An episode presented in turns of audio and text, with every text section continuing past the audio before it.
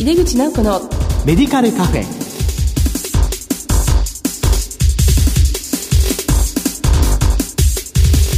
こんばんは。帝京平成大学薬学部の井出口直子です。井出口直子のメディカルカフェ。この番組は医療を取り巻く人々が集い語らい情報発信をする場です。今月の特集テーマは薬剤師の地域社会貢献を考えるです次の薬剤師活躍のステージに向けたゲストのお考えをお話しいただいています。薬学生にもぜひ届けたい内容です。お楽しみに。入れ口直子のメディカルカフェ。この番組は武田手羽の提供でお送りします。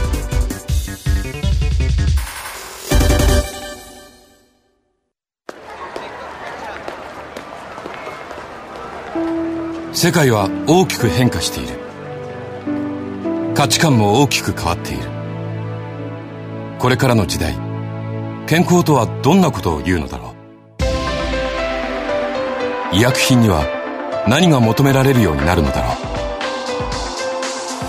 一人一人に寄り添いながら価値ある医薬品を届けたい。私たちは武田手羽です。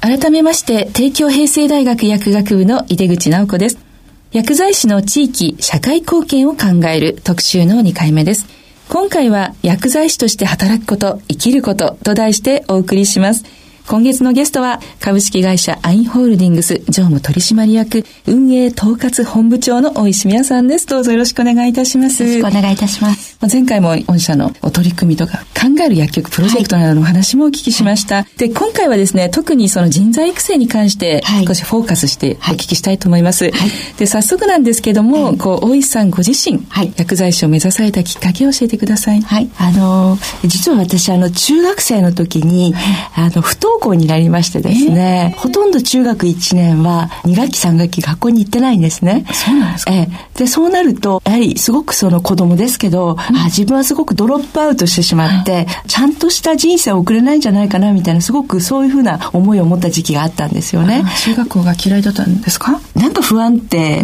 だったんですよね。はい、よくある、本当にこれって言った原因はないんですけど、で、その時に、本来もしそのことがなければ、なんとなく自分の中では小学校の先生になろうかなと思ってたんです。そうなんですね。で、二つ上の兄がおりまして、はい、で、高校生になりましたと。で、兄が3年ですと。私は1年です。で、私はそういうことがあったので、あの、いわゆる地元の高校の進学校に行けなかったっていうことも自分の中でちょっとこう、思ってることがあったんですけど、兄が自分は工学部に行きたいと思っているんだけれども、はい、どうも物理が苦手だから薬学部にしようかなって言った瞬間があったんですね。はい、で、その時に、あ、じゃあ兄と同じ仕事をすれば、同じ勉強をすれば、きっと両親も安心して、あの、この子もちゃんと社会復帰できるかなって思うかなと思ったのは結構大きかったんですよね。そうなんですね。えー、ですから逆に言うと、その後、まあ、成人して仕事を始めてから、いろんなことがあっても、まあ、なんとかなるっていう、自分のなんか、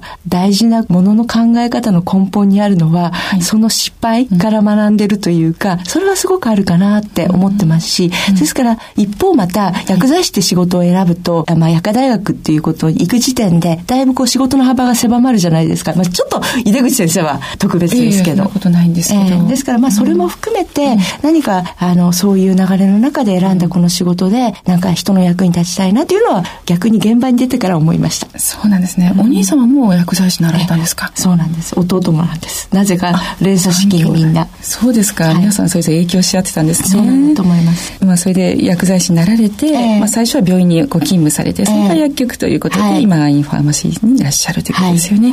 まあ、アインホールディングさんというのは、スタッフの方も9500名というふうに聞きまして、薬剤師が4500名という、店舗は何店舗今あの増えまして多分1030は超えてると思います。そうなんですね、はい、で、まあ、ざっくりとですねこう、えー、店舗についてのお考えとか、まあ、御社の戦略、はい、はい、などありましたら教えてください。もともと前回申し上げたように、えー、新潟の薬局の仕事をしている時点でいつも競合店があるっていう環境で仕事をしてきましたので、患者様はどういう視点であの薬局を選ぶんだろうっていうのが、ずっと私の中のテーマなんですね。はい、ですから、選ばれる薬局になるにはどうしたらいいのかっていうのが、私の中でのその店舗の作り方、それからスタッフの育成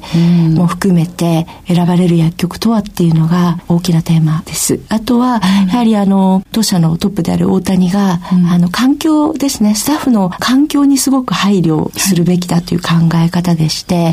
休憩室の、あの、椅子ですね。例えば、あの、狭かったりしますと、どうしてもパイプ椅子になったりしますでしょ？でも、オフィスで働いている現場にいないスタッフがいい椅子に座っていて、はい、店舗のスタッフがパイプ椅子、それは絶対ありえない。ってことをいつも言ってますし、うん、それから、まあ、外見も内装もそうですけれども、スタッフの家族の方が薬局の前を通った時に、えー、うちの家族、娘、お父さん、お母さんが、この薬局に勤めてるんだよって言った時に、あ、こんな素敵な薬局に勤めてるんだって思ってもらえるような、そういう見た目も含めてですね、中も外も重視をして薬局作りをしていくっていうようなのが当社のスタンスなのかなというふうに考えてます。そうですね素晴らしい理念ですよね。スタッフの家族の方が、はい、あうち娘ここに勤めてるんですって時に、えー、はーってこう言ってもらえる、はい、ご本人ももう誇らしい気持ちになれるようなお店であったり、はい、それから選ばれる薬局になるためには何がっていうのをずっとこう突き詰めてこられて、えー、それが今の教育であるとか店舗にも反映されているということなんですね。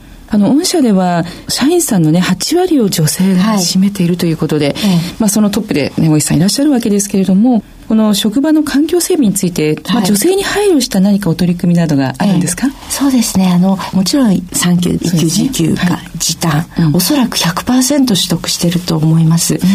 まあ制度ですからそれ当たり前なんですけれども、あの休んでるスタッフにはですね、えー、といろんな情報を送付してます。社内法ですとか、それから今年のように、えー、いわゆる診療報酬の改定があった場合のその情報ですとか、もちろんあのネット環境ありますから、皆さん自分のスマホでいくらでも見れるんですけれども、ある意味紙ベースで送られてくれば、それはもう自分たちで目を通すこともできると思いますから、うん、あの、そういう取り組みはしてるんですけれども、そもそも、あの、そのことを始めたのは、うん、これも実はスタッフから言われたことだったんですね。はい、2000多分8年ぐらいだったと思うんですけれど、まだその、育休を取るっていうようなことが当たり前になかなかできなかった。ね、制度としてはあるんだけれども、はい、周りのスタッフに申し訳ない、自分が休むと申し訳ないというようなことで、結果的に時短を取ったりしないというようなことで、あの、辞めてしまうスタッフもいたんですよね。で、その中で、これから自分が結婚して、えー、子育てをしていこう。でも、その先も仕事をしていこうっていうスタッフが、じゃあどうやったらそうなっていけるのかなっていうことで、ワークライフバランスということを勉強したいっていうことで、直接メールをもらったんですよ。で、彼女は、はい、あの、年末の休みを使って自分で、はい、あの、行きますから、もちろんお金も自分で出していきますからっていうことだったんですけど、それはぜひ会社として取り組んでいきたいことなので、あの、勉強してきてみんなに広めてほしいということで、勉強してもらって、で、その後に彼女からいろんな話をスタッフにしてもらった方が、あの、お互い助け合いじゃないですか。そういうことがすごく広まったし、それから休んでる期間中にスタッフたちが子供を連れて集まって、ちょっと情報交換するような、そんな会を催したり。ああ、それを会社で。えー、それはなかなか珍しいですよね。それはあの、すごく良かったなと思ってまして。で、そのスタッフたちが今、子供さんを3人育てて、フルタイムで復帰して、薬局長やってくれたりするようになったんですね。まあ、それがすごく嬉しいです。嬉しいですね。本当に、女性として見てても、やっぱり、まあ、なかなかその、まあ、結婚をして辞めるっていうのも、すでにね、時代としてはないけれども、子育てに関してはですね、皆さん悩みますものね。で、周りのスタッフも、まあ、いろいろ気を使うこともあるし、もう気を使わせてるっていう遠慮もあったりとかして、うまくいかないこともありますものね。今の御社では大体、まあ、常時、常にこう、はい、そういう方々っていらっしゃると思うんですけども。産休を取っているスタッフが200人、えー、育児休暇が450人、うん、そして時短を取ってるスタッフが約500人ですから、えー、1000人を超えるスタッフが何らかの形で周りとの連携で、えー、えー、でもまあそれが当たり前になったんだなっていうのはすごく嬉しいですけども。ね、えー、安心して働けるっていうことですね。はいはい、しかもまあ皆さんね、能力をこう沈ませなくてね、ずっと生かしていけますものね。えー、ね仕事をできるということは。で、休んでる間も情報が来るから、はい、まあいつでもこう気持ちもすぐに復帰できるような感じで嬉しいですよね。はい。他にも、例えば人材育成に何か力力を入れていることとかありますか？そうですね。あの、人材育成は力は入れています。それは、研修という形で人を集めて行うものと、それから、いわゆるその、社内のイントラネットを使って情報を配信していくもの、また逆に吸い上げて共有していくもの、双方向だと思うんですけれども、はい、例えば吸い上げていくもので言いますと、はい、まあ、東大の澤田先生にお世話になっている薬局プレアボイド、はい、これは毎週350件ぐらい今投稿がありまして、それを澤田先生が全部見てくださってですね、特選事例を選んでくださったり、えー、ブラッシュアップをして足りない情報は追加で質問してくださって、で毎週配信をするというようなことをしています。あとはトレーシングレポート、はい、まあ、あの、調剤報酬でも、学情報等提供料ということで、うん、あの、認められてますけど、これも、あの、考えてみたら20年ぐらい前に確か初めて出てきたものだったと思いますけれども、4年か5年ぐらい前からここは本当にいろいろ取り組んできていまして、そのことが結果的には、ドクターと連携するっていうことがないと、情報提供できませんでしょ？そうですね。えー、ですからまずは自分で足を運んで、ドクターとお話をして、そしてこれからは患者様の情報を受け取っていただきたいですということをお話しするところから始めましたので、はい、まあそれも随分あの時間かかりましたけれども、会社の中で当たり前になってきたと思っています。そうですね。1週間に350件、もうその、もうそれはもう日常の中にね、パッとそれは患者さんの話を聞いて、あ、これは？と思ったのをすぐにこう記録して、えー、出していくということですね。仕分けをして、ですから、あの、そのあたりでトレーシングレポートを、まあドクターにお送りするためには、エビデンスがやっぱり必要になってくるので、それが今までちょっと個人任せになってましたので、はい、今年の5月から学術科という科を運営研修部というところにちょっと新設しまして、はい、問い合わせをちゃんとスタッフから受けて、相談をして、フィードバックして、またそのことも含めて、スタッフからこんな質問がありましたっていうことをフィードバックするってことも今始めています。いわゆる DI 室っていうことですかね。そうなんです。簡単に言うと DI 室なんです。はい、なんでなかったんだっていう感じなんですけど、あったんですけど、なん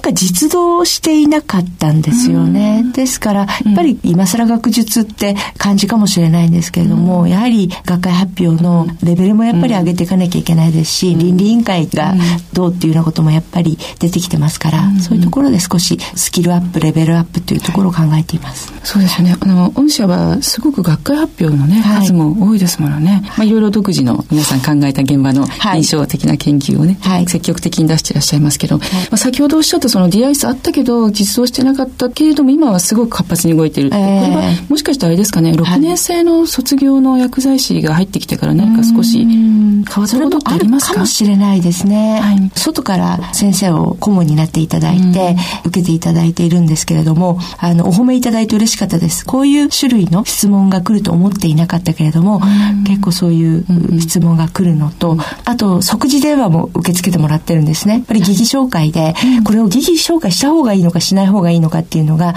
あの、まあ、もちろん、えー、薬局長の最終的には判断で、薬局任せになっていたんですけれども、でいつも集合研修の時は、迷ったら絶対に疑義紹介しなさい。そのために薬剤師って勇気が大事なんだよってことを教育しているんですけれども、ちょっと迷ってやめとこうかなっていうことで、やはり見つけられないことってあったので、やはりそこは自信を持って疑義紹介できる代替薬をこう提案できるような、そういう、あの、仕組みにしていかなければいけないなということで、そんな仕組みも今作りました。わかりました。その学術家というのは、じゃあ本当にこう、プロフェッショナル先生方がいて、はいはい。はい、そういう助言をしていくということですよね。あの、まあ、今ちょっと専門性の話が出たんですけども、この専門性が高い医療に貢献できる薬剤師の育成などは何かありますか？そうですね。今、あの、うん、やはりあの、大学病院の、えー、薬剤部との連携というのがすごく重要になってるかなって思いまして、あのこちらから当初はお願いをしていたんですけれども、逆に薬剤部の方から研修に、えー、あのもちろんそれは地域の薬剤師会全体でというの場合の方が多いですけれども、あの来て勉強しないかっていうことを声掛けいただいています。で実際に半年間参加したスタッフの話なんか聞くと、あれすごく勉強になって、まあ、高度薬学管理というようなところが、あの、もちろん癌だけではないと思いますけれども、実際にその癌の化学療法のあり方がすごく変わってきて、そのレジメンも各病院さんによって随分違う中で、そのレジメンの理解がないとなかなか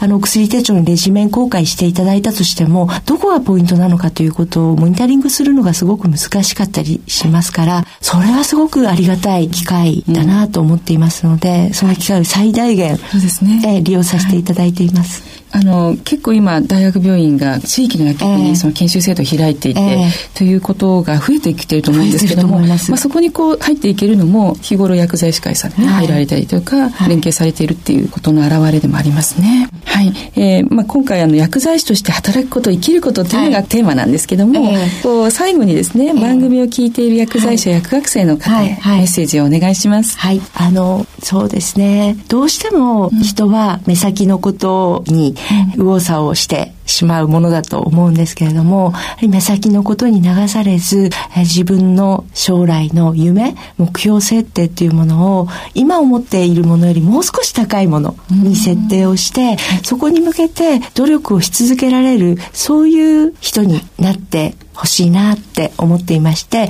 それが前回お話をした薬剤師としての人間力っていうところに必ずつながっていくんじゃないかなって思っているんですよね。ですから何かいろんな組織の中で提示される役割、それが今の自分にとってハードルが高いものであったとしても、ぜひそこは見えない未来にも飛び込んでいってほしいなって思ってます。はい。なんかすごい力強い言葉ですね。見えない未来にも飛び込みましょうということで、はい、そのためにはもう少し高いところを見ていってね、はい、えー、やっていきましょうということですね。ありがとうございます。はい、えー、というわけで、薬剤師の地域、社会貢献を考える特集の2回目、薬剤師として働くこと、生きることと題してお送りしました。えー、今回2回にわたってゲストは株式会社アインホールディングス常務取締役運営統括本部長大石宮さんでした。大石さん本当にお忙しいところありがとうございました。ありがとうございました。世界は大きく変化している。価値観も大きく変わっている。これからの時代、健康とはどんなことを言うのだろう。幅広いラインナップで信頼性の高い医薬品をお届けします一人一人に向き合いながらどんな時でも健康を咲かせる力を私たちは武田手羽です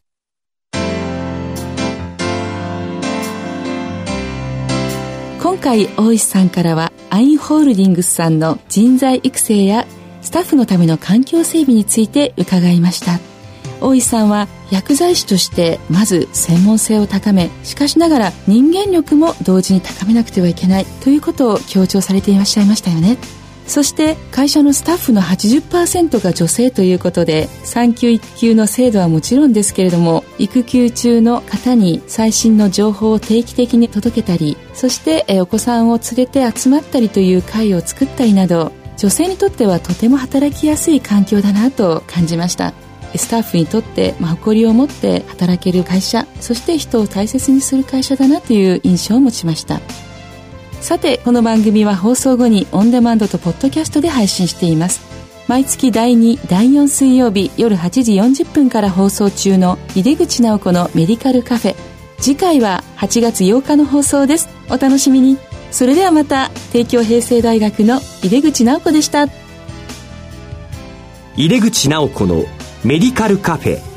この番組は武田手羽の提供でお送りしました。